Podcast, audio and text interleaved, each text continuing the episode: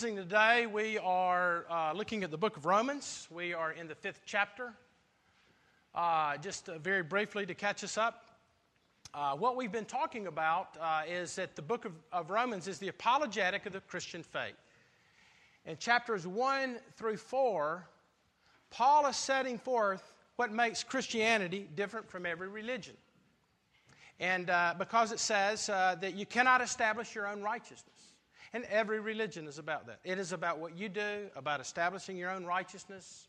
In fact, Paul rebukes uh, the Jews in Romans chapter 10 when he said, Listen, you sought to establish a righteousness of your own apart from what God has established. And what is that righteousness? It is a righteousness that comes from Christ.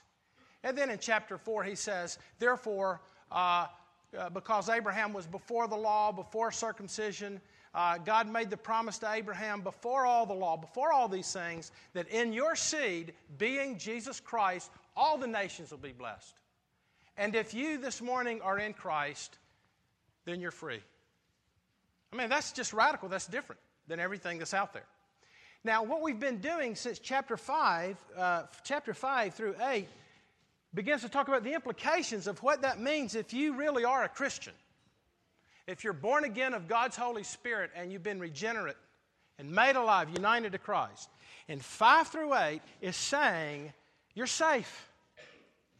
And therefore, he begins, and we've looked in chapter 5 where he says, Listen, you this morning are either in Adam, and he is your federal head, and if you're in Adam, there's nothing you can do to undo what he did thousands and thousands of years ago.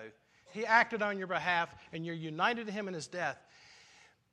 But Paul says the implication for us as Christians is that if you are in Christ and because you are in Christ, He is the second Adam. He has done for you what you cannot do. He has secured your salvation, and you can rest in Him. Now, today, I was telling Steve Cummings, who was helping lead worship, is a radical verse that I really am not even sure if we, as good Reformed theologians, understand. Because Paul is saying, You are so safe in Christ, you must understand that the effects of sin are still there. And the more you seek to honor Christ because He's died for you, the more you'll begin to discover how far the gap is. And that where sin abounds, grace abounds all the more. Superabundant grace. Superabundant grace. Now, I'm not going to ask for a show of hands. How many of you need superabundant grace today? Or you're just fine? You're fine. But you see, the radical nature of the gospel, and Paul is saying, uh, I can't believe that I myself, wretched man that I am, that where sin abounds, the grace abounds all the more. Let me ask you this Is that important? Isn't that unbelievable? Certainly will help you in your relationships. So let's look at our text and see what he says about this superabundant grace today for those of you who are secure in Jesus. Therefore, as one trespass led to condemnation for all men, so one so the act of righteousness leads to justification and life for all men. For as by one man's disobedience the many were made sinner, sinners, so by the one man's obedience the many will be made righteous. Now, the law came to increase the trespass. But where sin increased, grace abounded all the more. So that as sin reigned in death, and grace also might reign through righteousness, leading to eternal life through Jesus Christ our Lord. What shall we say then? Are we to continue in sin that grace may abound? By no means. How can we who died to sin still live in it? This is God's word. Let's pray together. Father, I uh, thank you for a time together as your people. We thank you that uh, churches that are faithful to the gospel are meeting around the world preaching Christ, and that out of every tribe, tongue, and nation, men and women are coming to King Jesus. Pray for those who are here to, this morning, uh, Lord, who've never really understood the gospel. Maybe they don't believe the gospel. Uh, Lord, that they would hear the gospel today. And Father, for us who have lost sight of the magnitude of the work of Christ and lost sight of his love for us that is undying and unending, infinite, eternal, and unchangeable. Lord, that, uh, that once again we would hear the music of the gospel, the fresh winds of the gospel would blow in our lives and make us new. Bless our, and bless our relationships, our marriages, uh, our work, and our efforts uh, to build your kingdom. And we ask it in your name. Amen. Uh, many, uh, many of you are committed runners here at Redeemer. Uh, a lot of you have run half marathons. some of you have actually run full marathons. That's like every 20 miles, right? I mean, that's a bunch. Uh, in fact, uh, I, I, understand, I see Joseph Brubaker out there. Uh, is, is it true that you actually qualified to, to run in the Boston Marathon? Very good. Hats off to you. Man, that's a lot of running. Um, and a lot of you like to run. Maybe you're not marathoners.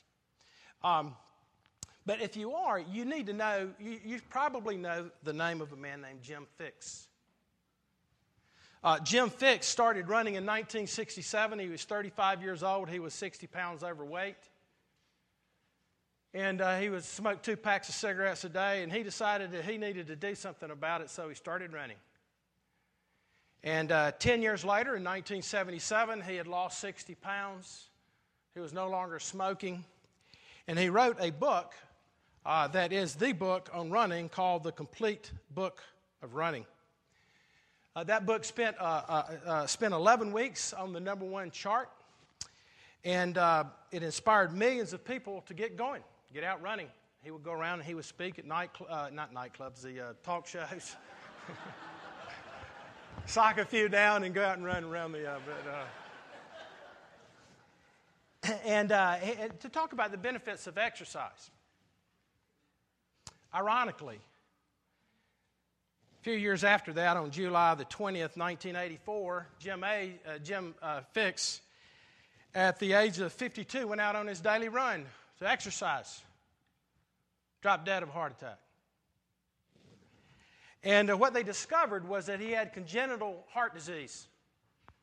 And they had blockage in, in, in all of his, uh, of his, arteries that didn't allow the blood to go through, and, and he dropped dead.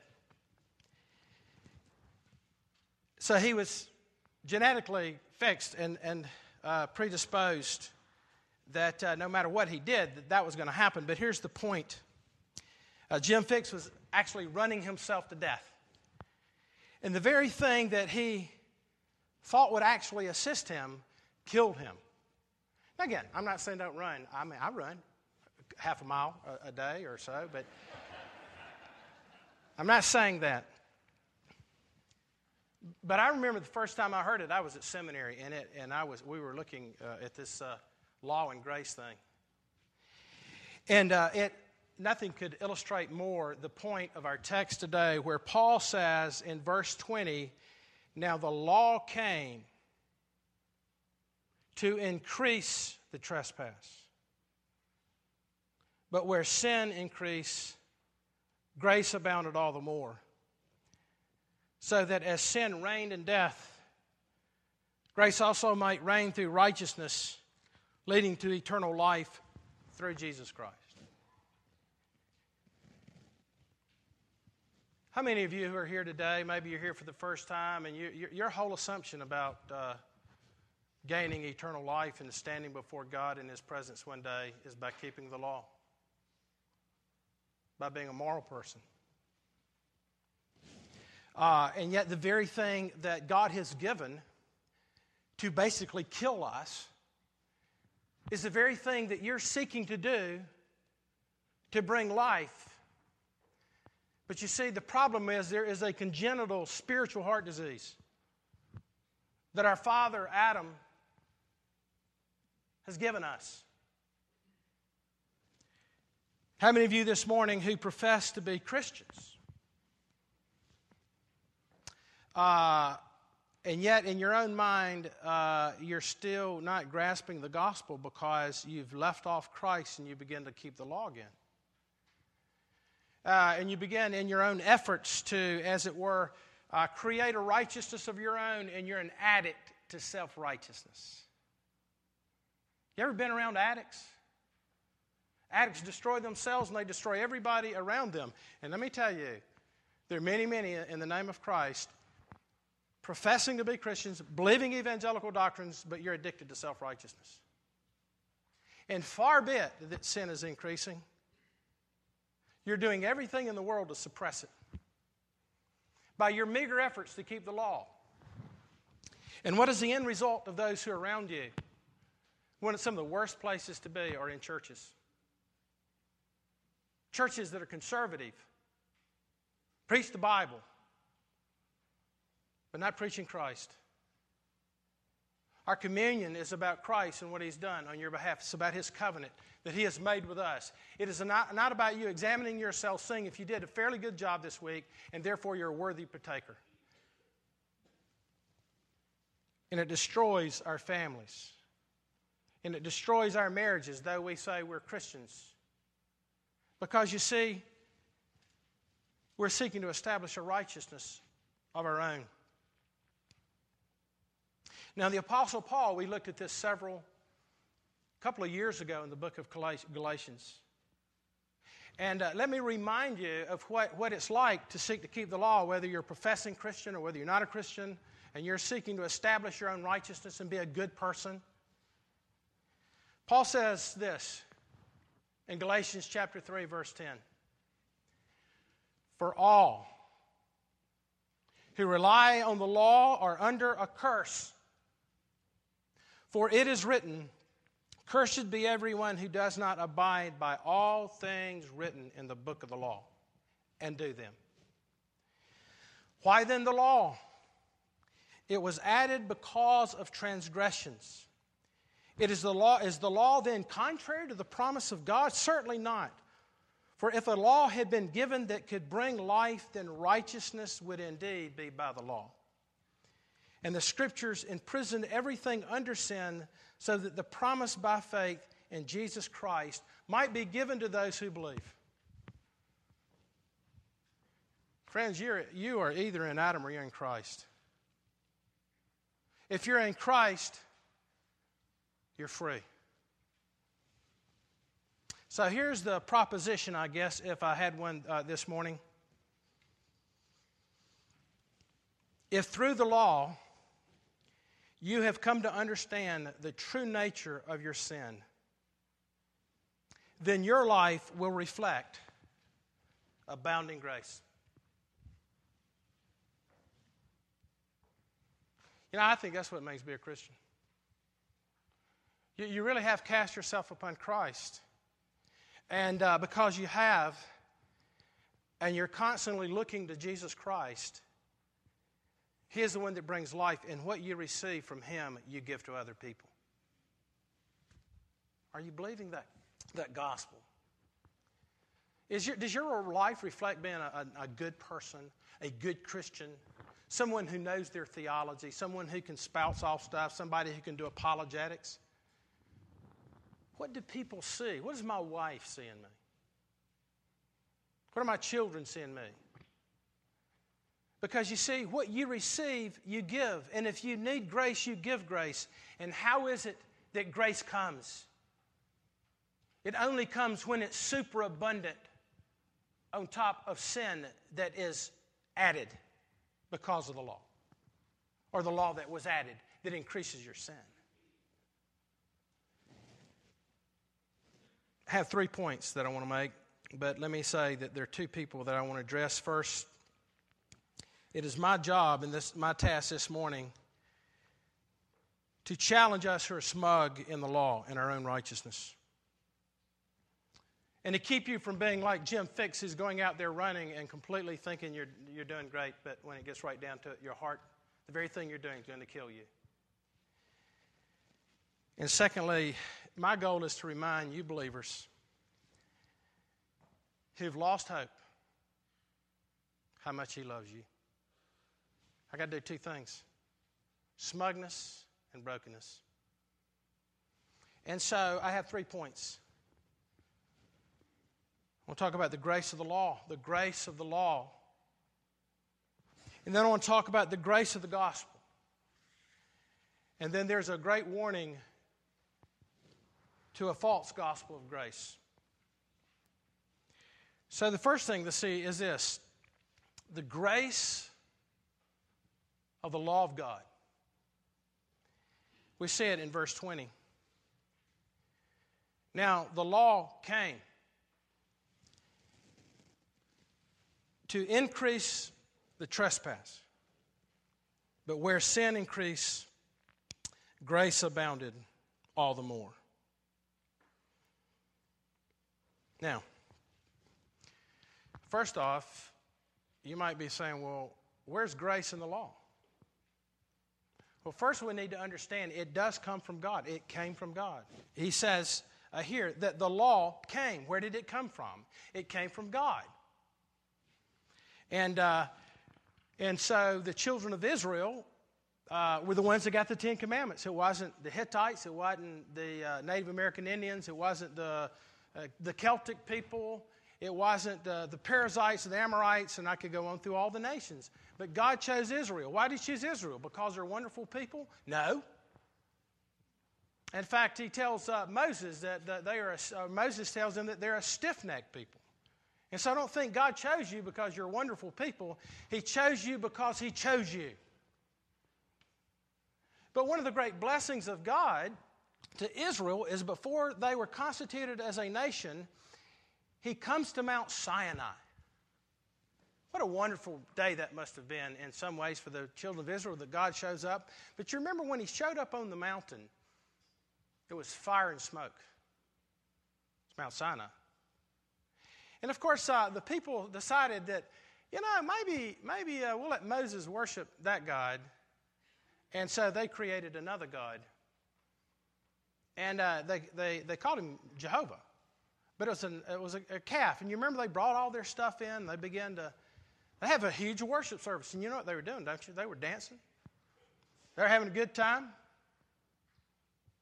Um, but you see, when the law, the law came, it, it came in severity. Not because God is severe, but because God is holy. God is righteous. What does He want from His people? He wants His people to be holy and righteous. He wants them to reflect uh, who God is, that, that you're not committing adultery here at Redeemer, that, that you're, not, you're not stealing from one another.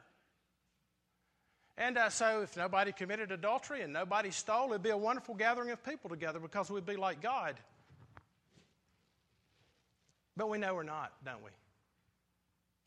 So the question ends up being then uh, so, in what way is the law grace? How is the law gracious? Well, the reason it is gracious is because, according to the scriptures, that if God had not sent the law, we would not understand our need for Christ. In other words, he says that the law was given for what purpose? So that your trespasses might increase. So, how foolish would it be to think that God's grace in the law is give us the law, and in some way to think that by getting better and working hard at keeping the law, uh, that it would bring life? No, the law is good, but we're slaves to sin. And so, what does the law do? Well, it begins to uh, well up in your own heart the very things that have been dormant there. Let put it another way if you, if you have children, uh, children, what's kind of, have you noticed how there's dormant sin in them? Right? And so you train them. And you don't have to, tra- you don't have to train them to be uh, uh, selfish, do you? I mean, you say, hey, you can't be selfish. And so you begin to give them these laws so that they might, as it were, restrain what is natural to them. But here's the problem with that. If the law is there to begin to reveal our sin and we're sitting there seeking to restrain our sin by trying to keep the law, what Paul says is it begins to well up those things that are already there. And you begin to bow back and you buck up. And, uh, and if it doesn't uh, choke you, uh, that is ultimately its intent. It means that it hasn't done its work yet.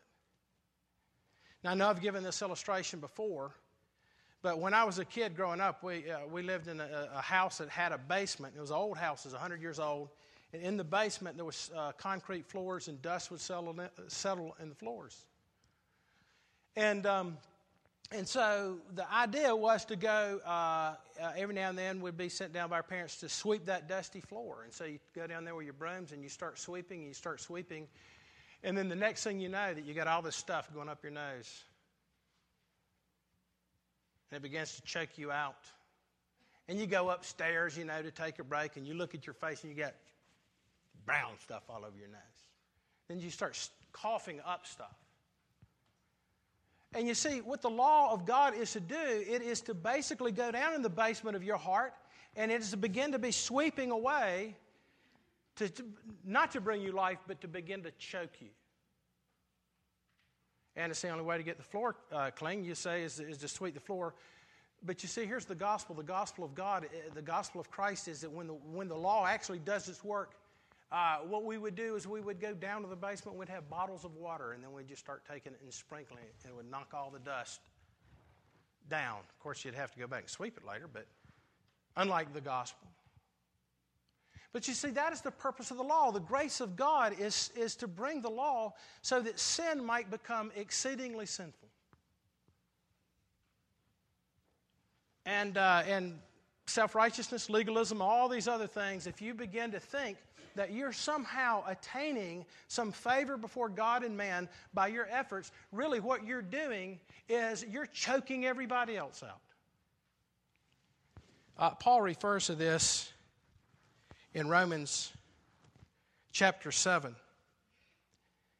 Because, and we'll talk look at this later, but, but the question of the Jews is well, if, if, if, if we're either in Christ or in Adam, then why did God give 10 more commandments? What is the purpose of the law? Is the law bad? And Paul's response to that is no, the law is good. But he says this What shall we say? That the law is sin? By no means. Yet, if it had not been for the law, I would not have known sin. I would not have known what it was to covet if the law had not said, Thou shalt not covet. But sin, seizing an opportunity through the commandment, produced in me all kinds of covetousness. For apart from the law, sin lies dead. It's there. I once was alive apart uh, from the law, but when the commandment came, sin came alive and I died. The very commandment that promised life proved death to me. For sin, seizing an opportunity through the commandment, deceived me, and through it killed me. So the law is holy, and the commandment is holy, and righteous, and good. You see, Paul says the law is good, but we're sold, we're slaves to sin. I mean, just, I mean, you, has anybody ever told you you need to do so and so? And before they told you, you would probably have done it. But because they told you to do it, all of a sudden it begins to well up stuff inside you, doesn't it? Why are we like that? We're like that because we're sinners. We like that because we're separate from God. We're like that, friends, because we live for our own glory and not for the glory of God. And we seek to establish our own righteousness, understanding that until the law comes and chokes you down with your own self righteousness, you will never, ever, ever understand superabundant grace.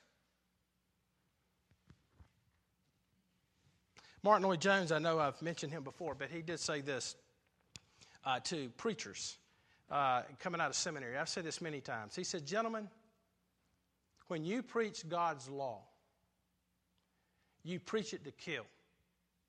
Do not make it a manageable burden. So that's God's grace, isn't it? He gave the law so that the trespass might increase. That's the grace of the law. But there's a better grace, or let's just say there's a hand in glove grace, and that is the grace of the gospel. What does he say in verse 20? Now, the law came to increase the trespass, but where sin increased, grace abounded all the more. In other words, uh, yeah, there's a law. It's, uh, it's doing its good job. It's stirring up uh, in you your need for Christ. But the grace of the gospel is super abundant above that. And, friends, until that is happening, uh, there is no understanding of Christ's work. Charles Spurgeon, who uh, I read several sermons by him on this text, and uh, I felt like just reading his sermon. It'd be a lot better than mine. But let me, let me read what Charles Spurgeon says. He says, There are two powerful forces in the world which have been ever since Eve partook of the forbidden fruit. Those two forces are sin and grace. A very great power of sin, a power dark and mysterious, but full of force. The sorrows of mankind, where came they but from sin? We should have not known war or pestilence or famine or sickness or sorrow ever had smitten the human race, had not sin sown its evil seed in the earth. Sin is the Pandora's box from which all evil has come to mankind. See what ravages death has made? Its effects are everywhere. Its mighty blade mows men down as the mower cuts down the grass of the field. But death came by sin, and after death comes judgment. And to the ungodly, the doom that never can be desired, the eternal wrath whose blackness the wildest tempest cannot imitate. And who digged this pit? It was the justice of God on account of sin. And sin must therefore be charged with the, the authorship of sorrow, disease, death, and hell. This is no means power. This is, is no means power which we have come into conflict. It is a veritable Goliath stalking along and defying the whole race of mankind. He gives you a picture of what sin has done. It is ruining our families. It is ruining our joy. It is ruining our peace. And it even gets worse when you seek to manage it by self righteousness. By your own desires to quell your own heart, which is filled still as believers united to Christ with sin until you meet Him in glory. Here's what Spurgeon says, though about this is the power to fight and overcome sin ever described in the Word of God as the natural goodness of human nature? Is that what's going to is that what is that what's going to be bring life to us at Redeemer? It's what the people of Athens here across the street at Parkview, uh, and the kids that we ministered to in Paldo, and your friends who live uh, over in Five Points, is really what they need from you your goodness and your kindness. Because you see, goodness and kindness is like perfume over the top of death. It's like spraying a corpse that's rotting uh, with uh, right guard. Or, or even Nicorene, Nico, whatever, anyhow. Chanel number five.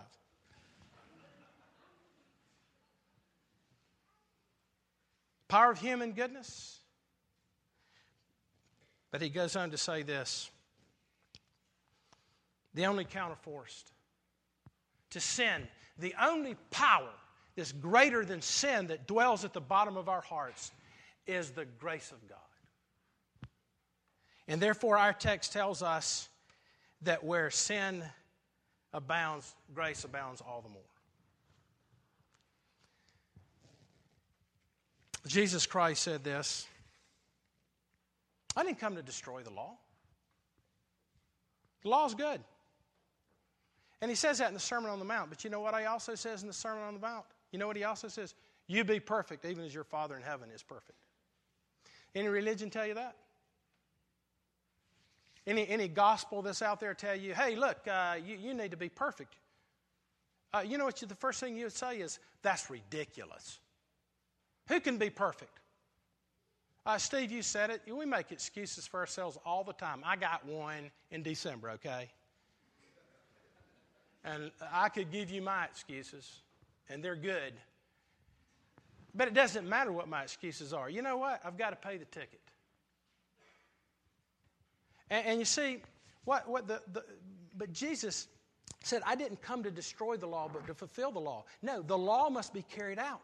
Someone has to keep the law. Adam didn't keep the law. You don't keep the law. You don't love your husband. You don't love your, love your wife. You're a hypocrite. The church, we're all hypocrites. And the law exposes the sham that our lives are. But Jesus Christ says, I did not come to destroy the law, I came to fulfill it. And how does he fulfill it? How is he the end of the law? Nailed to a cross, all the sins of, of us, who the law is rattling before us, forcing us to look to Christ, causing us to look to Christ, and seeing God's grace in Christ that our sins are imputed to Him and His righteousness to us. I mean, that's, that to me is amazing. That He who knew no sin became sin for us that we might become the righteousness uh, of God in Christ. But you see, but you see, the only way that's going to happen, that you truly come and cast yourself upon Christ, is when the law comes and is added to increase your sin and your need for Him. But you see, where sin abounds, the grace abounds all the more, doesn't it? Uh, I heard somebody put it this way uh, You're the Hoover Dam. And uh, because you are uh, dead in Adam, there was a hole poked in that dam, and you're born with a hole in that dam. And water keeps filling up in that dam, and it keeps filling up in, in that dam. And because of the weakness at that spot, when it gets filled completely up and it begins to overflow, the dam busts. And, uh, and is a picture of what comes out of our hearts because we're in Adam. And eventually it shows forth. But you see, the gospel is like Noah's flood, overwhelming that dam bust. So, where there is sin uh, and there is brokenness in our lives, there is superabounding grace uh, to those who believe. So, here's an application that I want to conclude, on this last uh, point. Um, Perhaps you say, you know what, I, have there's no hope for me. I, I've sinned, I've had an abortion, I've had two. As a matter of fact, nobody even knows about it. I had a girl one time. Uh, uh, she was from a, her dad was a minister. She lived all those years. Never told her father, never told her family. Maybe you're like that. And you go, there's no real hope for me. What law is going to bring my child back? And I would say to you, where sin abounds, grace abounds all the more. Uh, perhaps there are some of you who, uh, for the first time, are beginning to understand your self righteousness. I hope, I hope maybe some of you are today, and you're going, you know what? I think that my self righteousness, my efforts to keep the law, and not my desire to be approved by men, has basically destroyed my family. And I haven't been bringing grace to my family for all these years. Are you telling me that God can have grace upon me, I will tell you His grace is super abounding to you. Perhaps you're one who is, is uh, struggles with anger and, and your impatience, and you know that your impatience has wounded other people. Where, where sin abounds and the law comes and says, Man, you're an angry person. Grace abounds all the more. It superabounds. Yes, the grace of God is found by being plunged in the blood of Christ and resting in Him alone. So that's the grace of the law and the grace of the gospel. Eh, but I do need to say this there is a false gospel of grace, and I need to say this for two minutes. A false gospel of grace that unfortunately superabounds within our realm. But Paul says this What shall we say then? Shall we go on sinning so that grace may increase? By no means. We are those who have died to sin. How can we live in it any longer? Question is it being, well, how do I know I'm really getting this superabundant grace? Well, well, first off, let me tell you, it is not when you are making excuses for Christian liberties. I, am you college students, let me tell you something. I was an RUF campus minister at Vanderbilt, Mississippi State. And it was always amazing to me how many students would begin to appreciate the fact that, uh, that uh, you know, the gospel sets you free, and then they would kind of begin to run toward Christian liberties. But you see, Christian liberties are not life. Whether you smoke or drink or this or that and the other, that, that doesn't bring life whether you can or you can't. It doesn't bring it whether you believe in it or don't believe in it. Uh, the, the, the, Christian liberties uh, is an issue that I think we, we need to address because you see what, what the gospel does is when you're united to Christ, it makes you alive. It's not just that I believe these things about the grace of God, it is grace that comes through being united to Christ that changes us and transforms us. Perhaps you know all the Reform uh, doctrines and you know these things, but when's, when is the last time, seriously, that you have begun to be bothered by your sin in such a way uh, that it you weep over it. Your marriage is marked not by grace, but by bitterness or indifference. I could go through this whole list, and we'll, talk, we'll look at this in two weeks from now as we come to this text, because Paul wants to straighten that out. But what he does want you to understand is this that if you're united to Christ, you're free. You're set free. And because you are, even when the law comes back in and begins to scream at you, you're not what you need to be. Where sin abounds, grace abounds all the more. Last question, and then we come to the Lord's Supper. How do you know if that's working in your life? Uh, that, that Christian liberties are not more important to you uh, than the gospel itself. Uh, how do you know if it's beginning to impact your relationships at work and uh, the boss that you do have that's difficult to work with, or, or uh, when you're in your own marriage or your children? Let me tell you how you know it's beginning to take root in your life is what you receive, you give. Superabounding grace to those who are sinners, and you're receiving grace, and you know that life is in Christ. When you're hooked up to Him and you're running to Him, and the grace of God begins to overflow, it should overflow to other people because you're united to Him. Do you know this, Lord? Are you resting in Him? Are you angry all the time? Bitter? It's not fair. Friends, is sin abounding? Is the law doing its work so that grace might superabound? Let's pray together. Lord, as we come to the Lord's table, uh, we thank you for this text that where sin abounds, grace abounds all the more. Oh, Lord, would you cause us to see that good news, that gospel? For those who are here today that are uh, Lord, that feel so guilty that they, they, they, they feel that there's no way that your grace is able to overcome their sin. Father calls them to believe this text that the law was given and added so that sin might increase, so that grace might be superabounding.